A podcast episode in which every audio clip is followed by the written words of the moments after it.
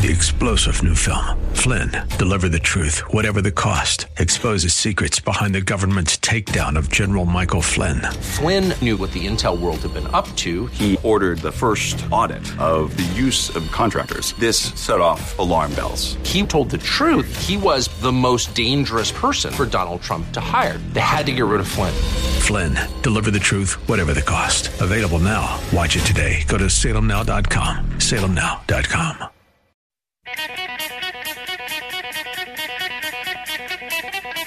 Were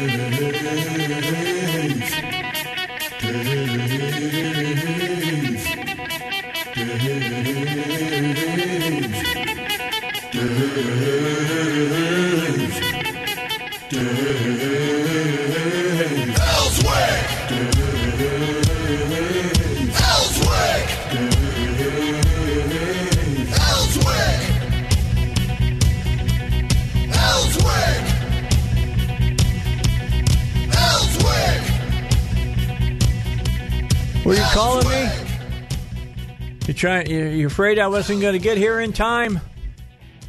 Folks who watch Facebook, they know I'm always here, but they've seen me jump in my chair just before I had to talk. I have made it here on time once again. Good to see you. It's a Thursday. J.R. Davis is going to be with us in just a moment. The uh, governor spokesperson, we've got a lot to talk about with him. New revenue forecast has come in. It's good. We'll talk about what's going on with parks and uh, a few other things. So there's good things to talk about. I think I want to talk to him a little bit about the, the crazy Democrats as well. Did you see any of that town hall about climate change that they did with CNN? Oh my God. People are crazy. Crazy. They're going to tell you how you got to live your life completely. Don't have kids. Don't eat meat. Uh, what other? Turn your uh, thermostat down. We got all kinds of quit driving and ride the buses. It's just it was crazy. Uh, I'll have more of that as we go along this afternoon. I've got all kinds of sound from that. Which at the top three for sure, I got Sanders, Biden, and Warren. And uh, what was it that Warren said? Where's my where's my material here? I got to have my material. Warren, let me get this. Says light bulbs, straws, and cheeseburgers are all different pieces of addressing climate change. Let me say that again to you, Zach. Light bulbs, straws, and cheeseburgers. Now, light bulbs, we already got rid of incandescent light bulbs. What you going to change now? We we went to LEDs. That's supposed to be saving us bukus of of energy. Straws. God knows we don't want to be hurting the turtles over there in Indonesia. The only reason I could think that they need it is that they're hooked on cocaine. That's the only thing that I can think of about a turtle. And then cheeseburgers. Well, you know those evil cows. You know, they're over there. They they eat a lot of grass. They drink a lot of water, and they fart a lot, and that destroys our atmosphere as well. So we'll, we'll hear about what Elizabeth Warren also has to say. And something came up last night that they haven't been talking about a lot. See, they're getting they're getting very bold now because they think Americans are totally sold in. They think the majority of Americans, you, think that Dorian, the reason Dorian formed wasn't because it's hurricane season, it formed because of climate change. Buttigieg said that we go, we're going to have to have a carbon tax. Haven't now? Let me ask you this, Zach. You just say yes or no. Have you ever heard them mention carbon tax up until yesterday? No, I hadn't either. I, they haven't talked about that. Uh, but the carbon tax came up. What was it? Um, seems to me I got another piece of audio here.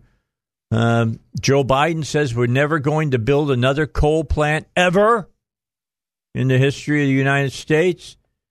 Um, he says uh, at the climate town hall meeting, What are we doing? What's going on right now? Then he says he's supporting carbon tax. Harris, we should ban plastic straws. That has nothing to do with climate change. Nothing. Zip. Nada. Zilch. Nothing. She says that if I'm president, I'll scrap the filibuster. Oh, she will, will she? That's going to be done by whoever is the the majority leader of the Senate. It's not done by the president.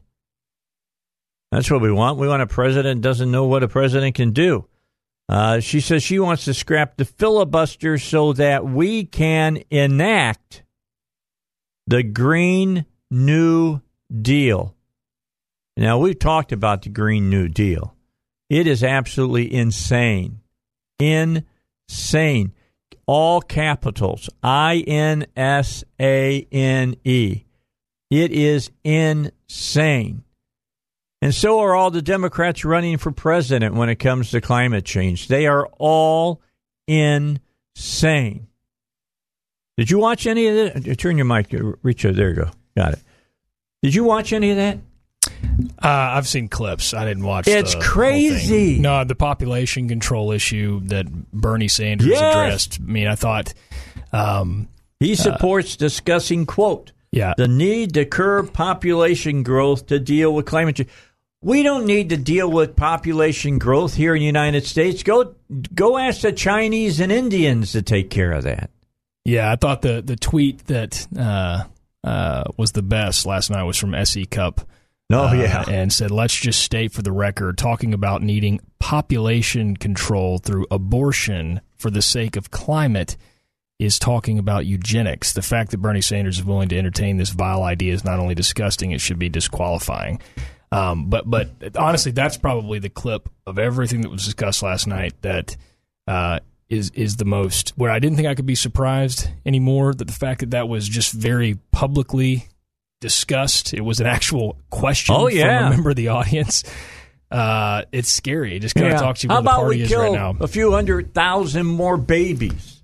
Yeah, I mean seriously. No, it's what they're. You know, I mean, Buttigieg was the first one to bring up.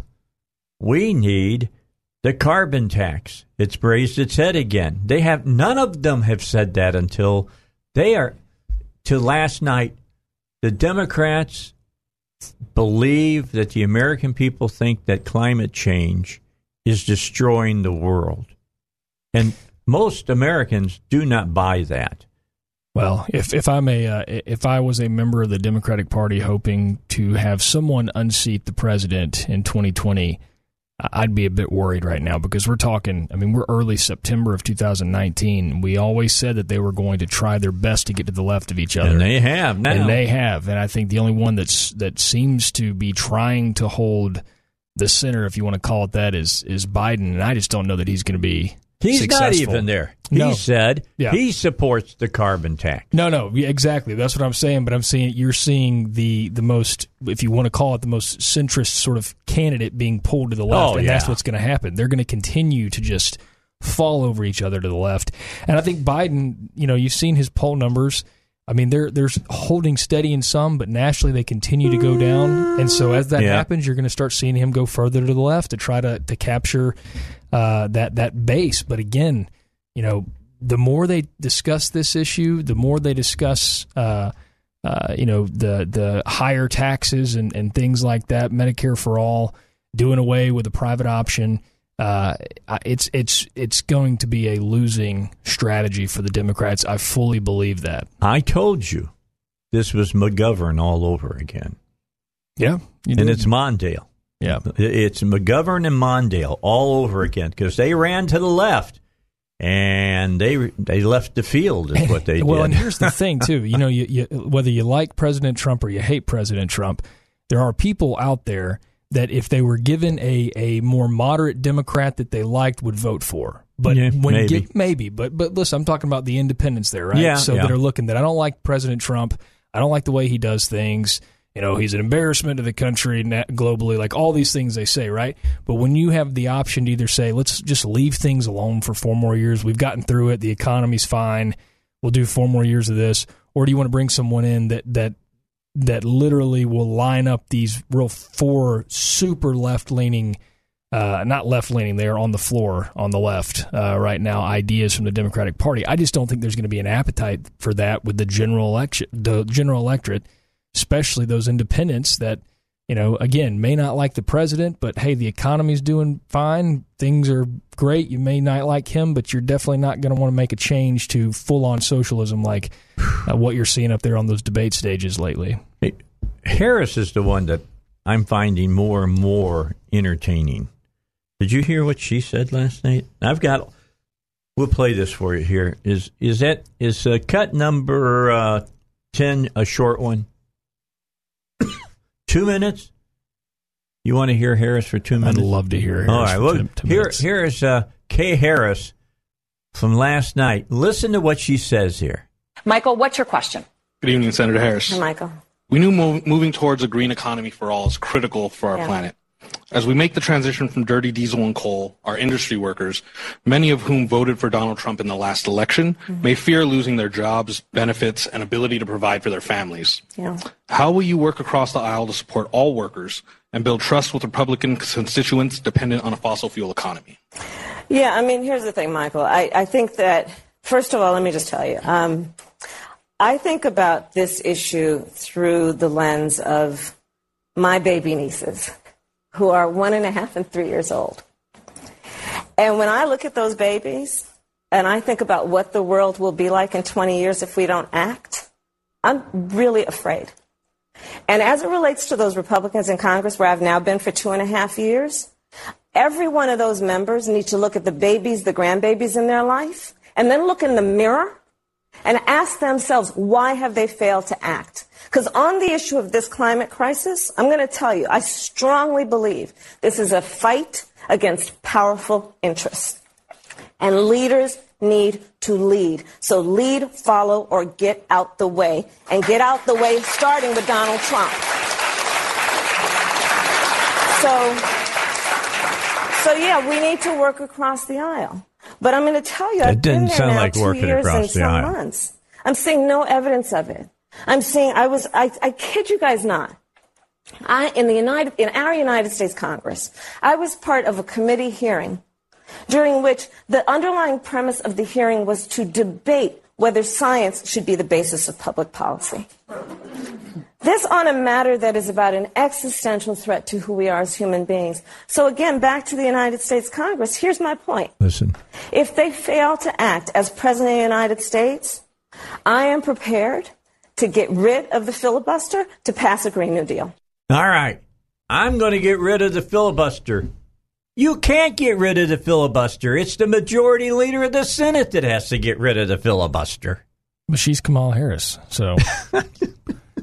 no, I mean, I, I look. I'm telling you, and, and what I actually gathered from a lot of that is, is her dancing around until that last, you know, sort of emphatic. Yes, we're we're getting the Green New Deal. Yes. Um, but there's there's just a lot of dancing, and what cracks me up about this is there are some candidates on that stage that are very aware how difficult it's going to be to walk some of this stuff back in the general. Like I think You it's better believe it. There are some that do not care that just want the nomination. They're going to say what they say, and I think they truly probably believe it with Bernie Sanders and Elizabeth Warren.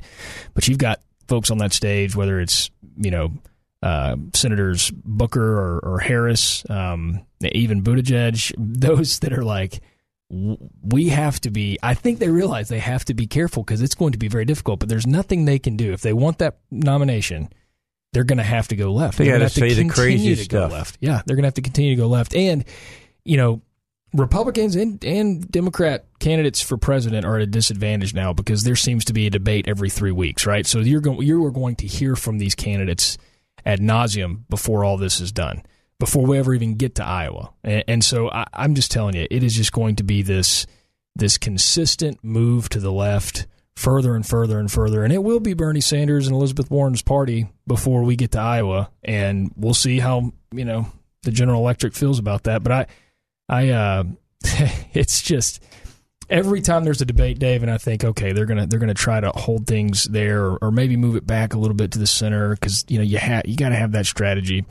It's I'm just blown away. There's another debate where it's just it just floors me. Well, or it, town hall, whatever. It blows my mind when they say things that the president can't not do. Right.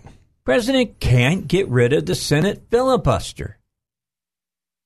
Yeah. I guess we're figuring Schumer's going to be the majority leader. That's a stretch. I I I think they're assuming quite a bit right now. I, I think again, the scarier thing for me is the Democratic control of Congress. Oh yeah, but less you know more so than than who the president is in the White House. But if you have a, a setup where it's you know a Democrat in the White House and Democrats control both chambers, that's a very we've seen that scenario. one time. It was at the beginning of Obama's. Uh, election, and it didn't go so well for the rest of us. And that's where I think they're going to have some difficulties. Because look at that. I mean, think about this. You've got you know, you've got this national debate with the Democrats in this primary. You're going to continue to hear from them, and probably m- more often as we get closer to to the Iowa caucus. Then you have these Senate candidates that are either trying to hold their seat or win another seat, and they're going to have to they're going to be pulled into that national debate. Mm-hmm. and it ain't going to play well in some of those states. And that's where i think it's going to be very very difficult. You're either going to have democrats come out and say uh, no i don't believe this. This is not what i'd stand for. Be forced to do that and then the democratic party nationally turn their back on them or they're going to have to embrace something they don't want to embrace and they're going to lose that seat. I just think just you know a, basically a little more than a year out it, it it's going to be dicey for Democrats because they're playing with a lot of a lot a lot of controversial issues, very socialist issues, and that's going to be the face of the party. It's going to be very difficult for them in the general. All right. Don't forget later on in the show, J.R. I'll let uh, I get some questions about the uh, money that's coming into the state and about parks and things of that nature, local things that we need to talk about. But we'll get back and talk a little bit more about the stuff with climate change with the Democrats. But in the next hour, I'm going to really zero in on it again. I've got a lot of uh, sound that you've got to hear. You won't believe some of the things people are saying.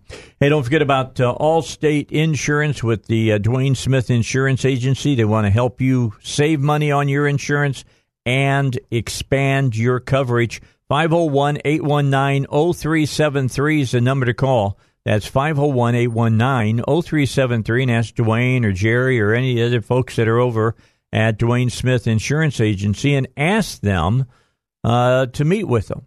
And they'll set up a time. And then you all meet at 3920 East Kiehl Avenue in Sherwood. They'll take really good care of you. All right, stick around. A lot of more, a lot more interesting information coming your way as J.R. Davis, the governor's spokesman, uh, joins us here on the Dave Elswick Show. Okay, back with you. J.R. Davis here. He is the uh, speaker for the uh, the governor. Uh, the governor says, J.R. tells us what the governor is, is thinking out there. A couple of big stories today on the local page, the Arkansas page. August revenue hit $508 million, and that is better than uh, the same month a year ago. That's that's good. Yep, that's good. That's good. And starting off the uh, the new fiscal year, we're about seven and a half million above forecast, um, and obviously we had a monster uh, surplus to close the previous fiscal year, mm-hmm. which ended at the end of June. So we're looking good. Uh, we're staying uh, focused on those numbers and trying to be as cautious as possible. Uh, you never know when there's going to be a downturn. Uh, we have a pretty diversified economy, um, but we also want to make sure we're budgeting conservatively and uh, making sure we've uh, we've we're being good stewards of taxpayer dollars. But yeah, so far so good. Second month in and, and feeling good. All right, we'll come back after the news, and we will talk further with J.R. I want to talk to him about the governor was up uh, in the northwest uh, part of the state in Rogers uh, yesterday talking about the second biggest industry in Arkansas. You probably don't know what it is. I'll tell you when we come back, though. We're going to talk about it with uh, J.R. Davis. Uh, the news comes up. Uh, we'll catch up on what's going on. I'm sure that they'll say something about Dorian because uh, we know that climate change caused it. It's the Democrats drive me crazy. It's as if hurricanes only started when they decided there was going to be climate change. We'll talk more after the news. All right, back with you. J.R. Davis, governor spokesperson, is in the studio with us today, as he is on most Thursdays at 2 o'clock. We repeat uh, this interview at 5 o'clock because a lot of good material comes out. We just talked about the, uh, the revenue for uh, the month of August. It's up from this same time last year, and last year was a good year revenue wise yep. for the state of Arkansas. Yeah, it was a great year, and, and again, you know, when it's so much higher above just previous year's numbers, and you consider the fact that in January of this year, uh, several tax uh, cuts went into effect. We've got another one that's going to go into effect next January. We've already have the hundred million dollar tax cut that went into effect uh, two years ago. I mean, so we're cutting taxes. Uh, and it really shows that when we have a low unemployment rate, we have a record low unemployment rate at 3.4% in the state right now. Uh, we're adding people to the workforce. People are going out there, getting jobs, paying into the economy. Um, that's all good news. Those are good numbers to measure an economy by, and, and we're doing pretty well right now. But obviously, you always have to remain cautiously optimistic, um, but prepare for the worst. All right. So the article was written by Michael Wickline. His uh, first sentence is bolstered by rising individual income tax and sales and use tax collections Arkansas's general revenue increased in August by $17.8 million over the same month a year ago, hitting $508 million to set a record for the month, state officials said yesterday. Now, understand, individual income taxes are rising. Why is that? Because there's more people working. Exactly. Exactly. And you talk about people about work, people pay taxes, and the sales tax as well. You got the consumer confidence in, yep. in uh, people Arkansas buying stuff that feel they feel good about you know pouring money back into the economy. Um, you know, so and the governor mentions in his quote here that he talks about you know Arkansas being in a good place as far as a, a diversified economy. We just mentioned that, and that kind of goes into your next topic about parks. But we just we are really blessed to have a state that has such a diverse economy, everything from ag to manufacturing to retail um, and then of course to tourism. Yeah. So all right. So the number one, the number one largest industry still in Arkansas, and I think a lot of people don't even realize this, is agriculture. The majority of this state, yep. soybeans and cotton, things of that nature. We are an agriculture state. Number two, though. Yes is tourism. It is. It is number uh, two industry in the state. Somewhere around seven billion dollars a year uh, in in tourism, and um, I think it's just it's it's incredible to have a state like this where we and we continue to grow. I mean, we we continue to see more and more people come into the state of Arkansas to explore, uh, see what we have to offer, and we have a little bit of everything. Um, someone asked me the question, what my favorite thing about Arkansas is. It's it's basically you know driving one hour in any direction and you find a different part of the state to explore. Yeah, uh, it's just different. It's You've got the rolling hills up there in the Ozarks. You got the Delta Heritage Trail. Uh, you know everything that goes on in here in Central Arkansas. You've got all the different state parks. Um, obviously, here in Little Rock, Pinnacle, um, Mount Magazine, Mount Nebo in Russellville, uh, Petit I mean, you just go on, on, go on and on. This state has a little bit of everything from you know the outdoors, the Buffalo National River. Uh, you can hike, you can bike. Northwest Arkansas is now an international uh, mountain biking destination, which is really incredible to say. Uh, and and the uh, group that the governor spoke to yesterday is a national group of state park directors, and it's the first time in 40 years that they've held this event here in Arkansas. And mm-hmm. I think mm-hmm. that's just kudos to kind of where we're going with tourism, and especially um, with the help from uh, you know, folks that understand about quality of life. Uh, and, and, the Walton family has been a big um, part of developing those mountain biking trails up in Northwest Arkansas. I think we're starting to see that kind of um, uh, evolve into the rest of the state. So we're we're in a really cool spot uh, in Arkansas as far as tourism goes, um, and and having a lot to offer from again, like I mentioned, our lakes, uh, rivers, uh, mountains. Then you've got the shopping, the entertainment, and all that sort of stuff. So it's it's it's a neat state to live in, um, and it's nice to know that you have such a diversified economy that you have an uh, a, you know twenty billion dollar ag industry here in the state. Um, but when the economy there's a downturn, uh, more people invest in our parks, and they're more likely to come visit you know local places here in the state. So we have that diversification built in that kind of protects us from some of those downturns Um, but but we have to continue to be cautiously optimistic, uh, watch those numbers, and be good stewards of taxpayer dollars. But we're in a good spot. Yeah, well, let's talk that there's a couple things going on right now that's going to propel uh, the tourism because more and more areas are talking about entertainment zones. And yes. Let's talk a little bit about that as well as something the governor brought up. And we've been talking about broadband mm-hmm. Here in the state of Arkansas. Yep. Well, it's not just about education and, and some businesses. We're talking about for tourism as well. Yeah. He says that is, what was it that he said? He said it is one of the most common complaints received by Arkansas State Park officials is the slow internet connections. Yep. Yep. And that's something that uh, the governor's been focused on for quite a while. We've talked about this a lot on your show. That you know the the number one focus when he got into office right off the bat was building the new APSCN network for all of our schools. Mm-hmm. we were not in a good place with the FCC uh, at that point in time when we got in here. We were well below what the standard was. We doubled that standard within a year, and now we're the only state in the country with ninety nine percent uh, connectivity for one megabit per second per student, which is the fastest in the nation. I think the average is about 26% connectivity.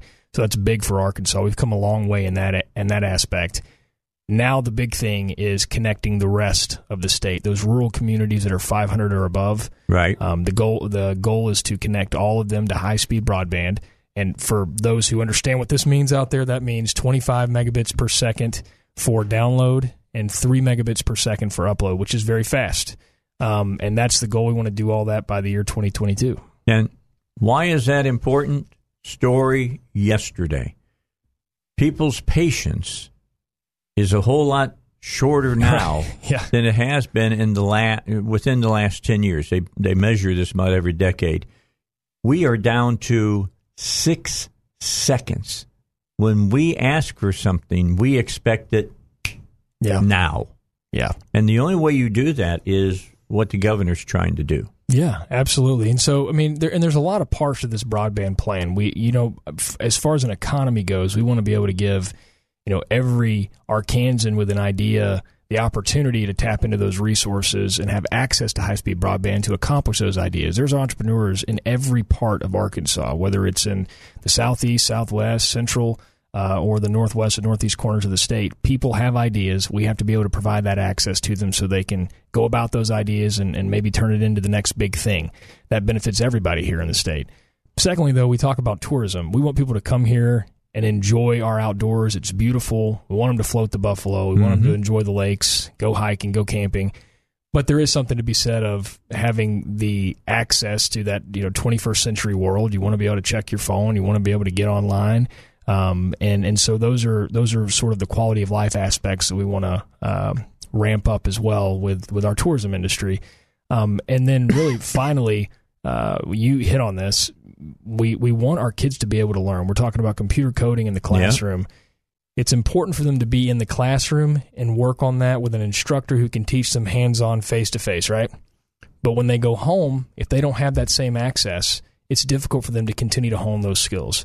So there's really sort of a three part approach to this that, we want to take, and and the goal, like I said, is to have every rural community of 500 or more connected by the year 2022, and for every other community that's below that 500, trust me, that's a good thing because once we get them connected, it's much easier to connect those smaller towns once those fibers and things like that are laid. So it's a process. It's going to take some time. When we got into office, uh, we were not in good shape in the school areas. We're now number one, uh, and as far as rural connectivity, we're dead last uh, right now. So that's that's our goal. That's the uh, uh the plan, and I think by the time we're done with it, uh, you're going to really see uh, some monumental growth as to broadband connectivity in our state. Now I tell you what, I, for most people my age, they go, "Why are we spending all this money on it?" Because we need to spend that kind of yeah. money on this. Absolutely. Although we don't perhaps use it, I use it a lot. I mean, I consider myself fairly tech savvy. I mean, mm-hmm. you can talk to Zach. I'm always asking how how much can more can we reach out to people beyond just the airwaves and using Facebook and all the different things that are available to us. But you got to be able to do it quick. Yeah. You got to be able to do it. I mean, I'm hoping that perhaps the capital will have Yeah, their, their a very good internet up upgraded here in the near future. Yeah, there's it's a it's a uh, all hands on deck approach. We we really want to make sure that the state is connected uh, so everyone can benefit. But I would tell people that don't quite understand this or understand why we need to invest. You know, from the state's perspective, we're putting in twenty five million dollars for the very first a lot time of money. state money. But you have to understand too that the federal government they have a lot of money that they can invest into these projects. And if we as a state in Arkansas can come to them and say, "Hey, we have a plan. Here it is. We're also putting skin in the game. We're ready to go. Help us out." And we can leverage uh, those federal resources to get this up and running more quickly. Um, so that's a, a really, really big deal as far as that relationship with the federal government is concerned. But I'd also think of it like this it's infrastructure, right? We put so much um, uh, emphasis on roads as we should. We have an ag state, farm to market. It's very important. We talk about the Arkansas River and being able to dredge that so we can have more um, um uh, connectivity there as far as you know moving things down the river. All of that is important. But a big piece of infrastructure in the 21st century is broadband. We have to be able to have that infrastructure in place. Um, so you know you can basically what send the digital trucks to where they need to go. That's kind of the whole idea of it. So you have you have the rail, you have the roads, you have the rivers, and you have broadband. It's just another facet of infrastructure and what we need to concentrate here in Arkansas. And look, technology changes literally every day. So there's probably going to be something better 10, 20 years from now, but we need to get to where we are right now so we can continue to build on that. Yeah, you can't wait. You got to do it now. I mean, I, I look at floating, going up and, and floating the river up there.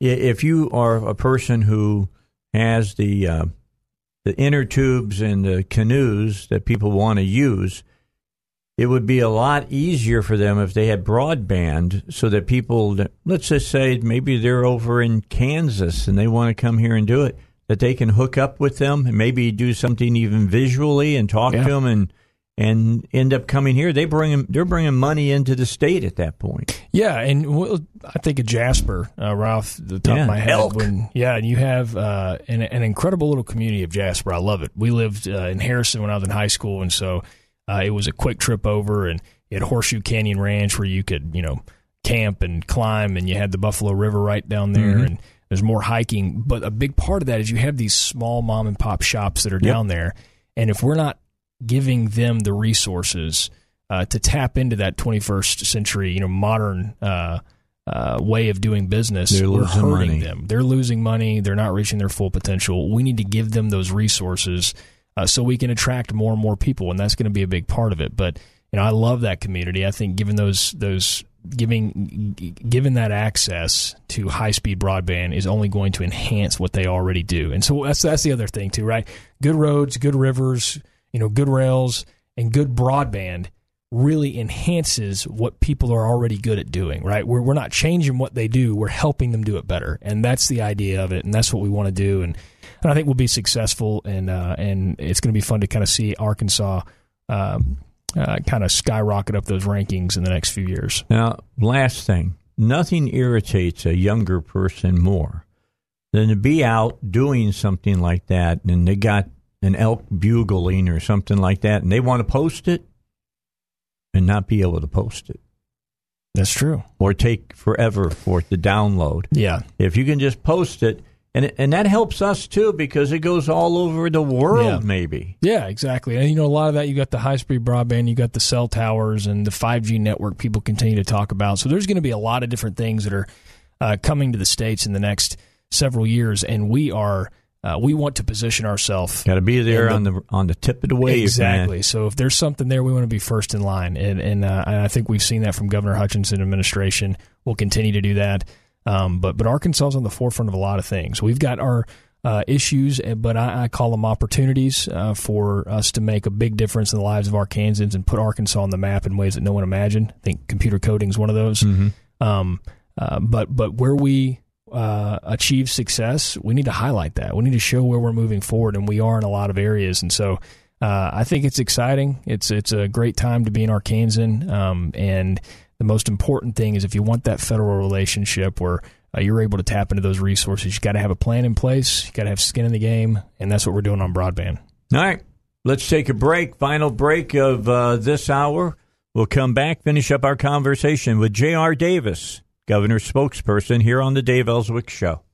All right, we're back here on Dave Elswick Show. We're sitting here talking football, college football, the real football. I'm not, I'm not as much of a of a uh, NFL fan anymore. I'll show you why. Let me. I can. I can do it here real quickly. Here's sports page. There's something wrong that there up in the upper left hand corner where it says Elliott gets ninety Yeah, million crazy. dollar contract extension. And these guys talk about that kind of money as though, why, you're trying to screw me out of my livelihood. Yeah. Well, he went from what Cancun, got back to Dallas with a Yeah. ninety million dollar extension. That's It's a pretty, pretty nice, pretty isn't it? nice few weeks for him. Hey, Salem, are you listening? Just saying. Just saying. Uh, by the way, before we go any further, congratulations to the Travelers, winners uh, two to one over the Drillers last night. First of the five game five game series, right? Or seven game? Yeah, I think it's a five game series. Uh, they'll play two here, then they go play two in Tulsa, and if they have to play another one, they'll come back here and play. So, but congratulations Yep. to them on winning. They uh, they're going to be the champions this year, I think, in Class Two. That's good. Pretty cool. Yeah, it Yep. is. It's fun. I mean, they've had good crowds over there. It's a great stadium too. Fun I mean, place. it's- Yeah, it's uh, it's we have a lot to offer in, in Central Arkansas. It's fun to live in an area like this. Just let me say two words: Triple A. That's what I want. Okay. Triple A. We'll start Yeah, that triple campaign. A. I'm, yeah, I'm just saying. You do triple. I think it would be the perfect place to have a AAA team. You got. You would have Memphis. yeah, You would have Little Rock. You'd have Oklahoma City. And Yeah. I'm just saying, what team would be? Why do the Cubs want to stay in Iowa? Bring them here. All right. we've got our own field of dreams. And you got come on you'd, down you'd here. have you. Yeah, man. I'm just saying, you'd have the Cards sitting there That's in right. Memphis. You'd have the Cubs then sitting in Little Rock, and then you'd have the Dodgers sitting over in Oklahoma City. yeah, that's just a, an I forty uh, That'd be fun. showdown there. I like that. It'd be fun. I'd, The other I forty showdown, Yeah. I should say. The other one is you know UCA ULR. This is the baseball version. So, what do you think? Uh, you think Memphis and uh, uh, the Arkansas Razorbacks are going to meet anytime soon? After what they saw them do to Ole Miss, Well, uh, they I think- treated them badly. No, I'm just I telling you. No, I think Norvell is an incredible coach. Uh, they held, and, and here's the thing: this man, week one in college football is so difficult to figure out. You know what team is what. You know, you just don't know what they're going to be. But I mean, Ole Miss looks like they have a pretty good defense. Memphis looks like they have a pretty good defense. Mhm. Um, to hold Memphis to 15 points is pretty impressive. Yeah. but to hold Ole Miss to 10 with with Rich Rod over there now as OC. Uh, is is also equally impressive. So I don't know Okay, what the that, that Razorbacks. Rich Rod is Rodriguez, who used to be the head coach at West Virginia. Yes, and then made brief, brief In Michigan. uh, in Michigan and Arizona, I believe. So he's now he's now uh, in Oxford. I just look. Uh, I think they're going to get a fairly good taste of what Memphis has to offer. We'll see how the Razorbacks match up with with Ole Miss this weekend because you know That's going to be a good. we'll that's going to be a good game. It will be. And I I'll be really think interested- it'll be a good game. You heard Coach Morris talk about how they didn't really um, release the playbook, you know, and, and didn't do a whole lot of stuff. Yeah, we'll yeah, see. Well, yeah, you know, look, uh, I, and this is what I love about the season. It's the in between that just annoys me because you can talk, talk, talk, talk, talk. Yeah. He can say whatever he wants after the game now because they're gonna they're gonna have to show it on Saturday. Mm, so if, if they it. if they didn't use a lot from the playbook, they'll have to do it in Oxford, and we'll see. So be For everybody who complained, it's a W. That's what I'll. I'll when it shows up in in the stats, it's a W. That's right. And I'm going to make one prediction. Okay, It's not a bold one. Clemson is going to rout Texas A&M. That's gonna be gonna let you crazy. know. We'll see. I've seen a lot of predictions, but I think that one's going to happen. all right. We'll let you go, J.R. All right, buddy. Thanks for coming Thanks. by. Appreciate it. We've got news coming up when we come back. You ain't going to believe what the Democrats are saying about climate change. You'll hear it all right here on the Dave Elswick Show.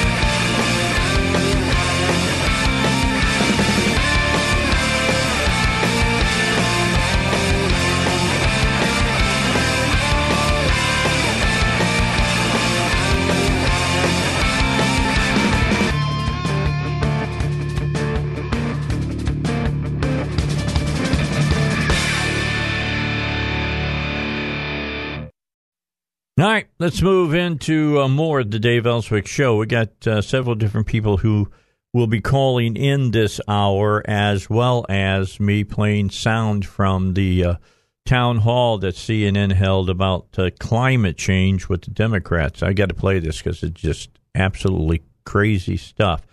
And uh, we're gonna, I'm gonna, I'm putting this in the archives because I want to be able to. When they try to walk this stuff back, I want to remind you what they what they said leading into uh, all of this. But uh, we're going to hear a little later uh, from uh, uh, Greg, and uh, let me bring this up real quick. And Greg Hanks is the owner, and he's the man who runs the Little Rock Comic Con. So we'll be hearing from him and also coming up uh, this hour, uh, looks like we're going to hear from Marlo Lewis uh, on a piece about climate questions for Democrats that no one seems to want to ask. And that's going to go right along with what we're going to be talking about this hour. So all of that's going to happen. So, Zach, when they call, you just let me know, and we'll just kind of move in and out of uh, the questions these folks want to get to us. But let, us get on to this uh, CNN climate change uh, town hall and all the wild stuff that was uh, was said. Uh, uh, Beto O'Rourke was there, of course. How he continues to carry on, I don't know, with that less than a one percent backing by anybody. Uh, he talked about addressing climate change, and he compared it to fighting Nazi Germany. Here's cut one. Personal sacrifice that you're asking quickly, if you can, that you're asking Americans to make to solve this climate crisis. I'm asking Americans to make this our priority as a country. One of the reasons I love the framing of the Green New Deal is it uses some of the language that we might associate with the way that we met the response of Nazi Germany in World War II. All of this country coming together with a singular focus of making sure that we overcome what was at that time an existential threat to this country and to our democracy. There you go. An exist that that's the Democrats' uh, words are existential threat. It's a real threat, folks. It's there. It's going to eat you alive. That's what they what they do. All right, we got. Uh, I think we got Greg Hanks calling in here. We want to talk about coming up this week, and a lot of people looking forward to this. Uh, Dr. Tim Lim, who's going to be on in the next hour, will talk a little bit more about this because he's going to be there uh, this weekend. Hey, Greg, thanks for the time. I appreciate it. Uh, tell everybody what uh, to expect this weekend. What are the hours? Where are you going to be? What's the cost? Uh, the floor is yours. All right. Uh, it's Arkansas Comic Con. It is going to be Saturday from 10 a.m. to 6 p.m. and Sunday from 11 a.m. to 5 p.m.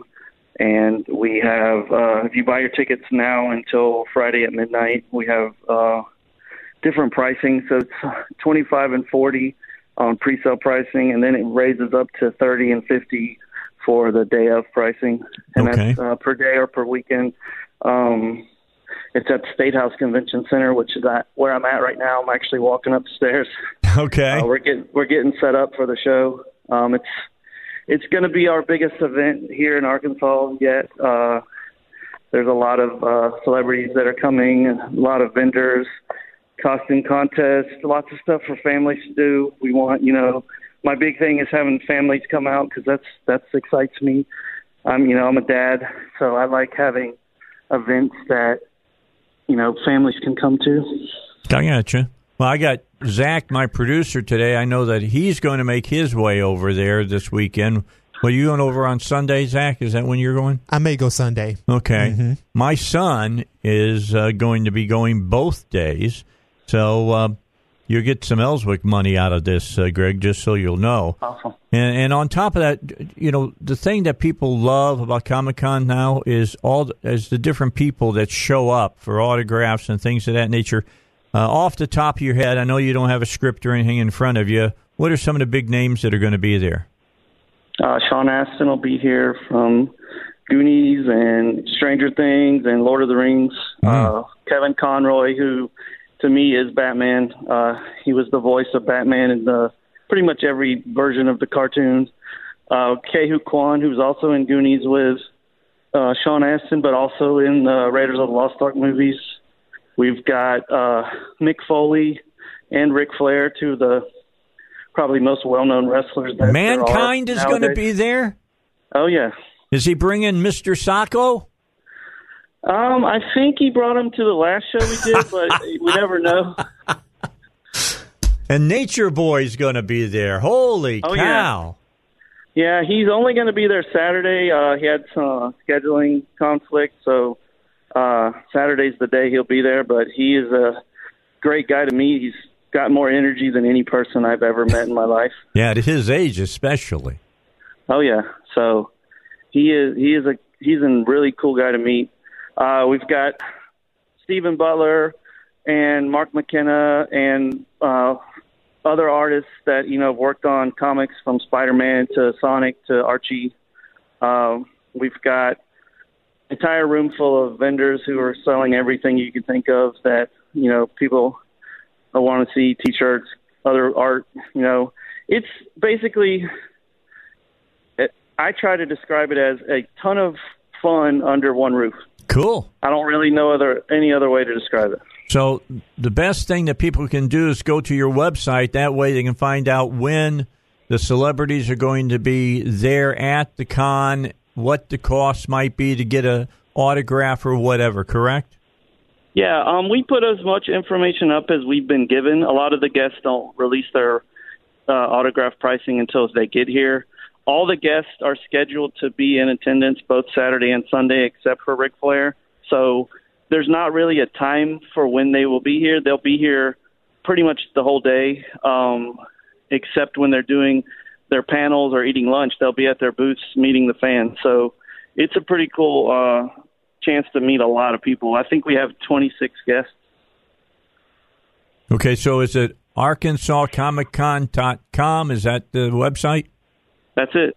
All right, that's pretty easy to, to remember, and it sounds like make it easy. Yeah. yeah. So uh, when you get done with the Comic Con this uh, weekend, when do you start planning for next year? Like uh, Monday? We're actually announcing the date for next year on Sunday. Wow, So fantastic! we're, we, we've already signed the contract. We're coming back. We're we're excited, and next year we're using the entire building. oh, fan- that's really fantastic. Yeah, so we're pretty excited. Well, there, there's. And Go ahead. and as a as a bonus, uh, if you come to the show this weekend, you'll find out the first guest that's going to be in attendance next year. We're announcing our first guest for 2020 while while you're here. Now, it must be a big name. Oh yeah. I like that, Hank. Oh yeah, it's going to be the big one. This is the man that put this together. How many years now has it been, Hank? I have been doing these shows uh, for six years now, um, and we do roughly nine to twelve shows a year. So the way I try to describe it to people is I get twelve years of experience every year I put these shows on. So it's kind of nuts. I got you. I got you. Well, I'm, I'm going to tell you what. You've done a great job here in Little Rock. Uh, it started off small, but it has grown exponentially. Sooner or later, what are you going to be? You're going to be like uh, the the San Diego Comic Con of uh, the Southwest. Is that what you're looking for? Oh, I mean, I like the size we are. I'm not a big. Uh, it sounds weird, but I'm not a big guy with crowds. Like crowds, kind of give me the heebie-jeebies. But I uh, enjoy the. I kind of try to remember what I'm doing, and that you know, basically, my job is to hope, hopefully, bring fun to people. So I don't know any other better job I could have because I basically am trying to help people have fun all day. So I don't know, like other than being maybe a clown, I don't know what else I could do to have a cooler job. Well, some people wouldn't think having the job of a clown is a cool job. They are terrified. Well, yeah, that's true. They're terrified of them. All right. To finish it up with you today, give everybody, it's going to be Saturday and Sunday. What time are the doors open? Give them the website again so they can find out who's going to be there and and uh, the cost and all of that and get their tickets before midnight Friday so they can save a few dollars. Yeah, and on Friday we are doing early check-in. So if you come down to the State House from 5 p.m. to 8 p.m., we can check you in. We can sell tickets. uh, kind of try to alleviate some of the madness that the crowd's going to be. But it's uh, Saturday from 10 a.m. to 6 p.m., Sunday from 11 a.m. to 5 p.m. The website is www.arkansascomiccon.com. It's spelled out Comic Con. It's there's two C's. Um, and the guest list is all on there. As much of the pricing as we know is on there. You can buy your photo ops for the people on there. Uh, we try to have as much information as possible, and you know it's all here down at the State House downtown. So we're we're excited. All right, I'm excited for you to be honest. Thanks, uh, thanks for putting this on, and congratulations on what looks to be a fantastic show. And thanks for giving us the time today. Oh, thank you. All right, we'll talk to you later. I'll let you get back to work. Appreciate you now. Bye bye now. Yeah, that's bye.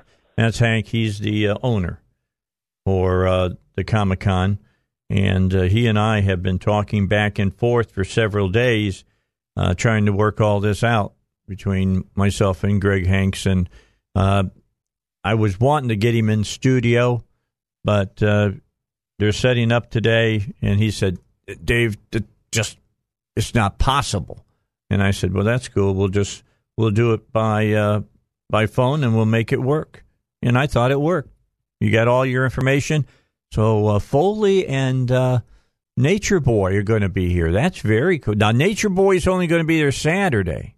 So all of you uh, WWF fans and WWE, that's what it is now. But when I really was into it, it was WWF, uh, and I tell you what, I'm I'm thinking about going over Sunday just so I can see Mick. Well, see, I met uh, Mick and Ric on um, in Mississippi at the Mississippi Comic Con about two months ago. Yeah, you said that they were both very, very approachable. Yes, and you know, and especially see, Ric's wife was having helping him out, you know, with the autographs and everything like that. Mick was great, you know. He had his own conference call or whatever. His Did own. he have Did he have Socko? Did he have Mr. Socko with no, him? he did not. He did not. He did not. And so I love Mr. Socko. No, but people came with their mask on like they were mankind, you know, and some had their socks in on their hands. Yeah. You know, because we're fans. And so, like I said, I got to see those two at Mississippi Comic Con two months ago, and they were great. Ric was great, you know, and plus, you know, everyone was doing the woos whenever he would walk by. Oh, that's your boy. gotta like him. You gotta, you gotta love the boy. You gotta love him. I often say, you know, babies come out the womb knowing who Ric Flair is. Uh, if they're even got any kind of inkling about wrestling, yeah, it's it's wrestling, really. That's Yeah. what we call it. But uh, the greatest match I ever watched was when Mankind took on the Undertaker in the Hell in the Cell. That was one of the wildest. I bet I'm I'm sure everybody asked him about that. Oh, it was- it he was- lost a tooth. Uh, everybody thought he had been killed when he was thrown from the top of the of the you know Of the cage. of the cage Mhm. and landed right there in in front of the uh, the guys that were you know who was who was doing the the, the, The, announcing that was on yeah. JR and I believe King. Yeah, Yeah. that did that, and I mean, he was not supposed to have that done to him. Mm, And from what I understand, his back still is screwed up from that. goodness. Well, you know, Mick Foley was the type of guy. He was the type of character. Like, you know, he told The Rock when they had their match, basically, where there was no crowd, they were inside the arena by themselves having the, having Yeah, the match. yeah. He told The Rock to really beat the crap out of him. Like, he told him to do that, you know, to sell the match, to sell the emotion. Was was it The Rock that he told to throw the whole bag of thumbtacks down, and then he he body slammed him down on top of him? Well, see, he did that to the, um to Randy Orton. He did that to Randy Orton, but I think you may be right with The Rock. I'm not totally sure, but you may be right. I mean, he got up and he had thumbtacks stuck all over his oh yeah, back. oh yeah. It was incredible. Mhm. The guy's amazing. I've read I've read his book, Have a Nice Day, and all of that. That's great. He's just a great. Uh, He uh, is. He's a great ambassador for wrestling. Mhm. Wish he could still wrestle. I mean, the, the guys. I call that the golden age. One, the second golden age of, of professional wrestling With the Attitude Era. with with him Mhm. and with uh, uh, Stone Cold Steve Austin Oh, yeah. and with The Rock Mhm. and all those guys. That was a just a special time Well, good in thing the I, ring. Well, see, good thing I was old enough to, like I said, remember watching those matches and watching that time because you know now, you know, for the ones who are coming up now, they'll never get to see that. You know, I agree. they'll never, and it was special. It was special, and they they went and you know you had the Undertaker and you had Kane, Shawn Michaels, Shawn. Oh yeah, there you go. yeah, pretty boy Michael. you know, and you had uh, Bret and his brother and all of, and all Mm-hmm. Yeah. the rest. I mean, it just some it was some great wrestling. it was. I mean, people say to me, "It's fake." I say, "You let somebody jump off of a turnbuckle and uh, land on top of you, and yes, there's a way of doing it so you will not kill the guy Right. that you're landing on, but it hurts." Or how about you have the Undertaker throw you off the Hell in the Cell, cell cage? Yeah, like How about um, that? Mick Foley. Yeah, Yeah. like Mick Foley, exactly. Unbelievable. I still I think that they're athletes. I've always said I thought they were athletes.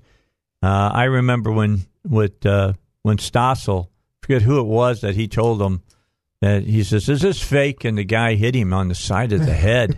he busted his eardrum.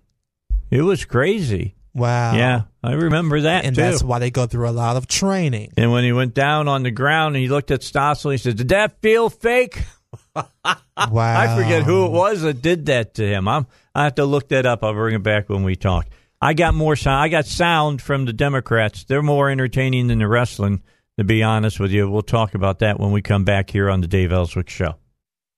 All right, so let's get back to this uh, climate change uh, town hall, and Buttigieg was there, and uh, the mayor of uh, South Bend, Indiana, brought up something that I hadn't heard here recently. Now, it's something that's been talked about a few years back, but they haven't come back with it lately, and it raised its ugly head again yesterday. Here's uh, Pete Buttigieg and what he had to say. Defense Department, you talk about uh, how farmers can deal with it. Not as much attention paid, at least in the writing, uh, to what you do to those who produce the fossil fuels and are making the money off it. We just listened to Senator Warren. That is obviously a big part of her focus on this is going after the big companies. Is that part of your prospect also, and if so, how? Absolutely. First of all, it's one of the reasons why I've proposed that we assess a carbon tax. And I know you're not supposed to use the T word when you're in politics, but we might as well call this what it is. There is a harm being done, and in the same way that we have taxed cigarettes, we're going to have to tax carbon. All right, there you got it. Okay, and I'm going to tell you what before I get done going through all of this today, because we'll, we'll, we're going to be playing some of this in the next hour as well with Dr. Tim Lim, and he joins us. Bottom line is, uh, carbon tax, millions upon millions of dollars. When they tax fossil fuels, guess who's going to pay that tax? You think it's going to be the companies? That ain't the way it works, folks. They'll just pass through that tax, as much of it as they can. So just know that the cost of living will go up. To get by, it will go up. And as they uh, want to get rid of fossil fuels, I'm just telling you this whole thing about we can do it with solar, we can do it with wind. It ain't going to work that way. And uh, your energy bills are going to go up as well. I mean, Biden says there's never going to be another coal fired generating plant built in America. He said it. I didn't. When we come back, Competitive Enterprise will be with us too to talk about this. You got to hear what they have to say here on the uh, Dave Elswick Show. Stay by. Here comes the news. All right, we're waiting for Dr. Marlo Lewis uh, to give us a call. Uh, they're going to join us here during this half hour.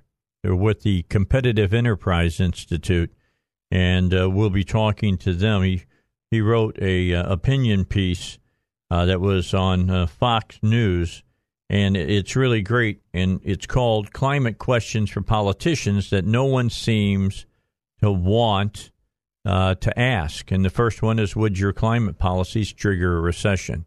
So we're going to get into this with Dr. Marlo Lewis. He joins us right now here on the Dave Elswick Show. Dr. Lewis, thanks for being a part of the Dave Elswick Show. Thank you very much for having me on today, Dave. This is great. I'm going to tell you this opinion piece you wrote for Fox News. hits the nail right on the head uh, because everybody wants to hear what these people want to do, and they say the Green New Deal, carbon taxes, and this and that. But nobody wants to talk about what the cost is going to be, not only for the companies of this country, but for the average American uh, uh, citizen, and it's going to be considerable. Yes, it is. The, the costs for households are staggering, and especially if you're looking at the cutting edge of their agenda, which is the so called Green New Deal. Uh, some people are calling it the Green New Steal. but we, uh, first of all, I mean, in my in my column, I linked to three studies that all estimate, and they're all credible, very reliable studies that estimate that the cost to the overall economy would be trillions of dollars, but for households, several thousands to tens of thousands of dollars a year. So we actually did a study, my organization, um, which I have a link to there, and it was a study of the cost of the Green New Deal uh, just the just the energy and climate policies, not looking at universal health care and guaranteed union jobs for everything else, which is also in the vision statement of the Green New Deal, but just looking at the climate policies of the of the Green New Deal for five states. And in Pennsylvania, for example, we estimated that the cost for a typical household would be $72,000 in the first year. That's for higher energy costs that's for uh, complying with the uh, the mandate of retrofitting your house, doing a deep energy retrofit to make sure your house is as energy energy efficient as is technically feasible. And you, and so it's seventy two thousand dollars just in the first year of the program, forty five thousand dollars a year for the next uh, three years, and about thirty year for the next bunch of years after that. And and so just just for the first year, you're spending uh, to comply. Uh, All right, we just lost him. All right, I'm going to let him go over here. He'll call back. All right, that happens. He was on a cell phone. It dropped. All right, we'll watch and he'll start calling back here in just a moment. Now, I want to get him in talking. I'm I'm ta- telling you, you start talking you know, multiple tens of thousands of dollars to Americans' uh, bottom line, uh, you'll see a recession come up because if you don't have the money to spend with businesses, for the most part, uh, they go out of business. And if they go out of business, people lose their jobs. And if people lose their jobs, it, it even gets worse because now they don't have any money to be able to spend.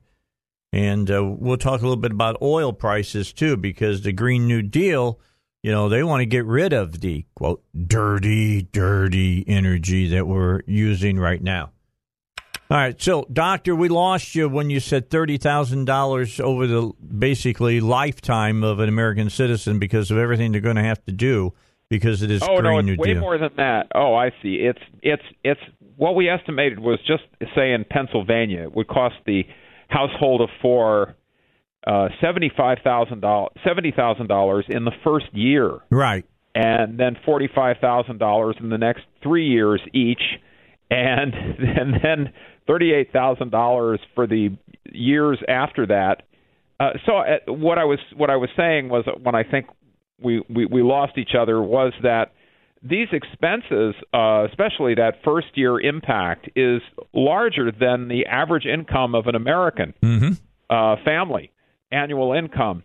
And so, of course, you know, the, the politicians will, will say, "Well, we'll we'll we'll just get we'll just get the oil companies to pay for it." Yeah. Or, you know, these these these these you know, rob, steal from the rich, uh, give to the poor kind of Robin Hood schemes that uh, you know they had their place back in the days of King John when all the wealth had been confiscated or initially by by robber barons, but in a in a market economy like ours, you know, people uh, and companies amass wealth by earning it, and so when you when you then in, in, uh, in, in implement a wide scale policy of political plunder like that, what you do is simply destroy the economy the way uh, the way Venezuela's economy was destroyed. Socialism is the sure path to financial ruin for a nation, and so that's these. All of these schemes are gigantic wealth transfer schemes, and they're in, they would be enforced at the end of a barrel of a gun. So they're all completely coercive. Um, one of the things that I that I started out with well, uh, in this in this column was that I just noticed that a lot of people today, including many economists, worry about a recession, uh, and you know they talk about how there's this uh, this this uh, relationship between short-term and long-term treasury bonds that usually that often indicates that a recession is is in the offing and then of course people are worried about the trade war the one bright spot in the economy is consumer spending. Consumer confidence is still very high, but as Bloomberg uh, News said in its analysis, um, the thing that kills consumer confidence faster than anything else is high energy prices, rising energy prices. Absolutely. Bloomberg noted that every recession, uh, all 10 recessions since 1970, were preceded by a rapid rise in oil prices. And all of these climate policies, like especially the Green New Deal, and all the candidates that spoke last night about this, uh, I think just about all of them want to do this. They all want to ban hydraulic fracturing, which is what has made America the world's leading oil producer. They all want to stop drilling in the offshore areas. They all want to stop drilling on federal lands. They all want to ban energy exports. They don't want the United States to compete in the world with Saudi Arabia and Russia for the world's, uh, you know, gasoline and oil consumers. And so all of those, and and then uh, there are other policies that they recommend, like they they want to. Uh, change the rules of reporting to the uh, Securities and Exchange Commission in order to quote put pressure on on uh, investors to dump their stock in fossil energy companies. So, what this would do overnight is drive capital out of oil and gas production in the United States. It would cause global supplies to plummet. And we know from Econ 101 when you crash supply uh, and and therefore supply uh, dwindles in relation to demand, especially for what are called inelastic uh, goods like energy. In other words, it's a, it's a necessity, and so you got to right. keep buying it even though the price goes up. What you do then is cause prices to skyrocket, and so you know. So my question was, wouldn't these climate policies, because of the of the the energy price shocks that would in inevitably, you know, unavoidably happen when you when you decimate an industry that's producing energy, wouldn't that push the economy into a recession? Isn't there at least some risk? Won't you at least acknowledge that there's a risk that your policies would do this? And of course, that question was never asked last night. Well, I question that I would have for them is a is a simple one hasn't the United States cut their their emissions over the last few years? That the main polluters are China and India and other third world countries that are trying to raise their people out of poverty. So even if we cut our footprint even more, it's not going to make a, a hill of beans. Well, there's there's that as well. I mean, you're absolutely right. Over the last uh, 10 years or so, the United States has reduced its carbon dioxide emissions uh, faster than than any other country.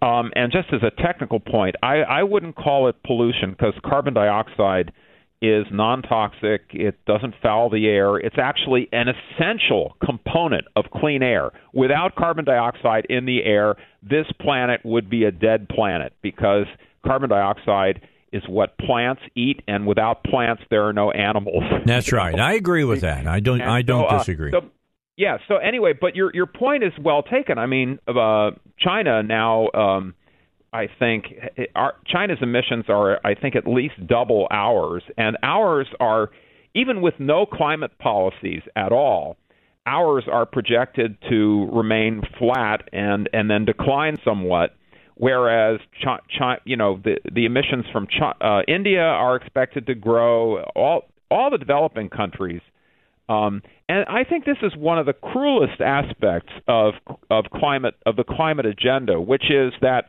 as Joe Biden, actually, Joe Biden made a good point last night. His point was that, you know, if the United States goes to zero emissions, but the rest of the world doesn't follow, then we don't solve this alleged problem. All right. Well, the pro- the problem here is that the fastest growing emissions is in developing countries where hundreds of millions of people still don't have any electricity at all. Right. So if we actually got them to to get on this bandwagon, and as one of the candidates last night, um, um, Mr. Castro, he was saying that he wanted the rest of the world to achieve zero emissions, zero net emissions by 2050. He wanted us to do it by 2045. But how do you get countries that don't even have electricity to forego the cheapest and most reliable energy sources and not cause a humanitarian catastrophe? As you were saying, China and India are trying to grow their their people out of poverty. Well, so does most of the rest of the world That's right. too. And to do that, you need energy. But if if uh, if that means that you're taking, I mean, today 81% of global energy comes from fossil fuels, and that was the same back in uh, in the 1980s, which shows you how you know how how how well these these energy sources still compete in the global marketplace. How are you going to go from 81% to basically zero between now and 2050, especially for poor countries? I mean, you know, we are. Uh, it's true that re- the cost of renewables is going down and all that, but the the marketplace for renewables uh, is to a great extent a creature of politics yeah, because it's mandated at the state level and then subsidized at the federal level. Poor countries can't afford to do this. They need to use the cheapest sources of energy they can find. And if you prevent them from doing that, don't you lock hundreds of millions of people into poverty? Aren't you gambling with the health and welfare of vast sections of humanity in the name of climate change if you're really serious about this agenda? Now, of course, Sanders would say, as he did last night, that he supports discussing, quote, the need to curb population growth. Read that increasing abortion uh, to deal with Right. climate change. Good luck with that, Bernie. I agree. Um, you know, I mean, that's the, a lot of a lot of uh, you know a lot of people in developing countries. I think very correctly regard that as eco imperialism. Is that here are these rich Westerners that have their own you know uh, values, weird set of values uh, where they think that that fewer people is actually somehow better, uh, and want to shove that down our throats. Um, wh- the other thing I thought you were going to say is that that Bernie, I mean, part of Bernie's 16 trillion dollars is that he is proposing that we subsidize uh, green development um, um, in in uh, in developing countries. Oh yeah. Uh, I mean, he was talking about his plan talks about uh, 200 billion dollars a year, but we act, we know, for example, that the that the head, the former head of the Green Climate Fund, which was the institution set up by the United Nations uh, in order to, to, to try to bankroll uh, renewable energy projects in uh, countries that couldn't afford to do it on their own. Uh, that that that person uh, said that well, what we really need is about 450 billion dollars a year in additional, which would be additional to any other foreign aid that they might be receiving. So, so you know, over a decade, we're talking about 4.5 trillion dollars in foreign aid that would be that somehow would um, materialize and be added on to whatever foreign aid these countries are receiving right now. I mean, so this is this is the old. Uh, you probably remember this. Maybe some of your audience uh, don't because they're that they didn't their memories don't stretch back to the 80s. But back in the 80s, there was a big uh, continual turmoil in the United Nations called the North-South debate. Yep. And at at that time, the communist bloc was aligned with the South, and basically they they were demanding that the that the West or the North, uh, as it was called then, uh, base you know hand over more and more of their income to the South. Um, because you know commies love to redistribute other people's wealth, and And so this is just an updated form of, of that agenda. And of course, there are a lot of uh, you know uh, corrupt elites in in developing countries that would love to get our money for free. And unfortunately, there are also progressive politicians here in the United States who who would very much love to give it away because playing Santa Claus to other people makes you uh, a, makes you popular with your uh, with your clients.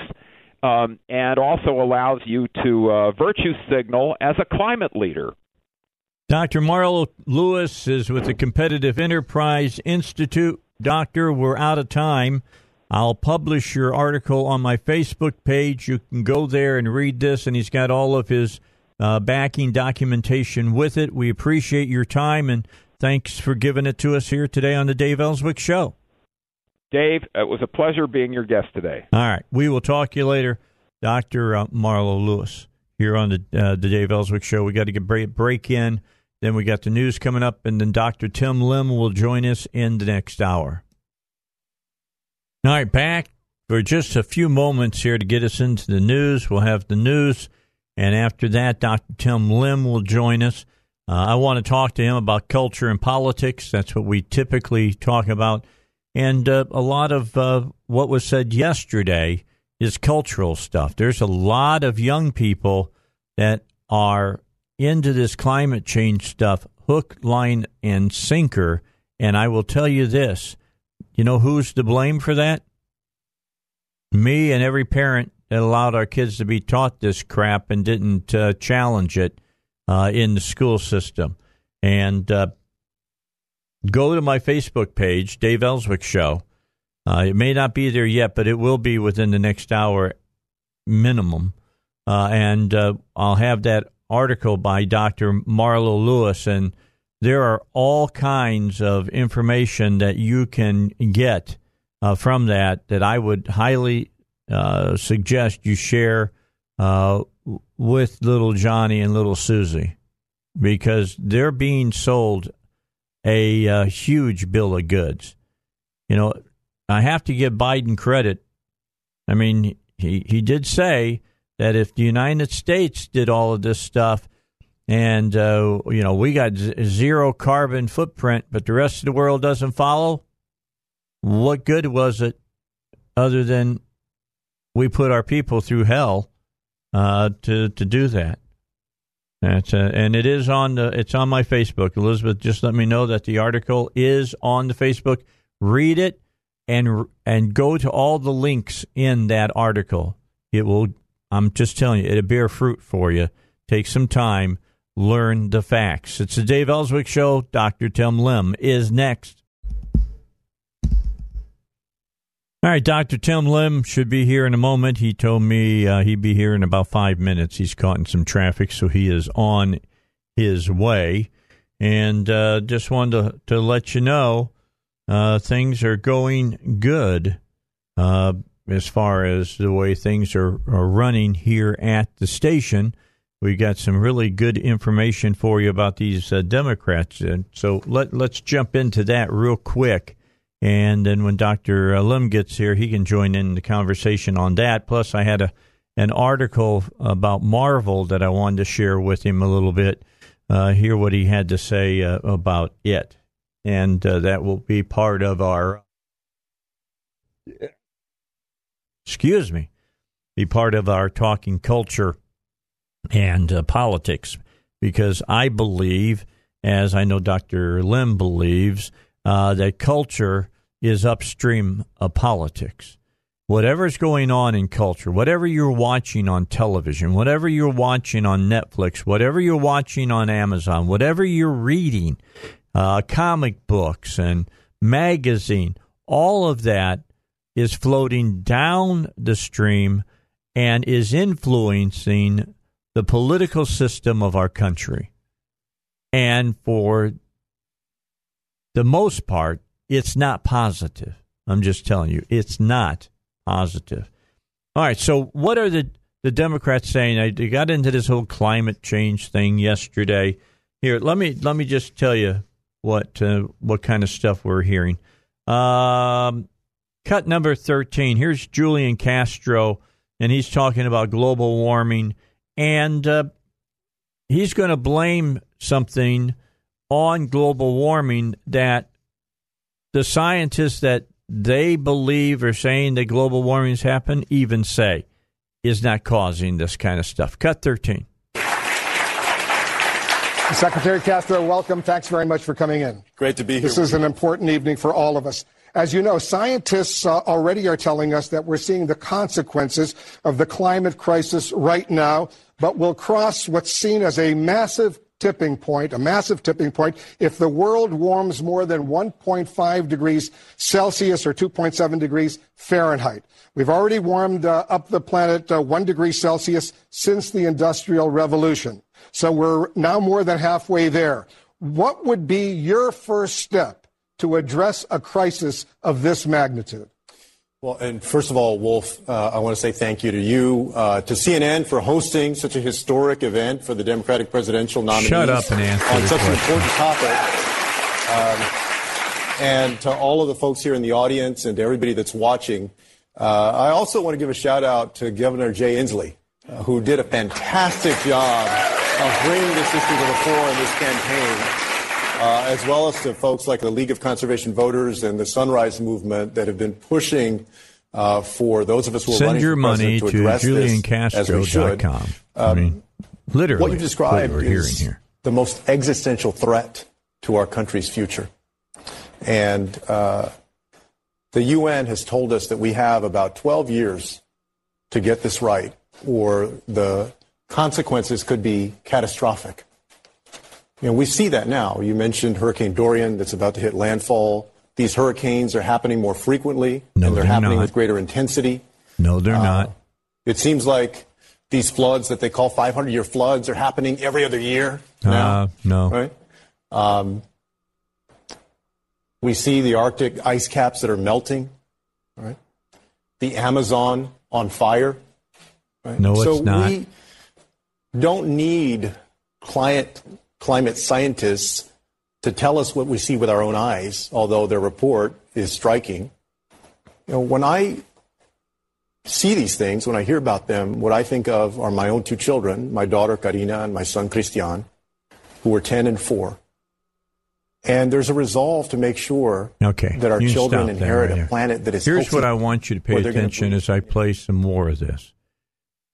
They were given talking points. We've heard several different people talk, and one of the main talking points is existential threat. How many times have we heard that? Four times now, back in here. So that doesn't happen by happenstance.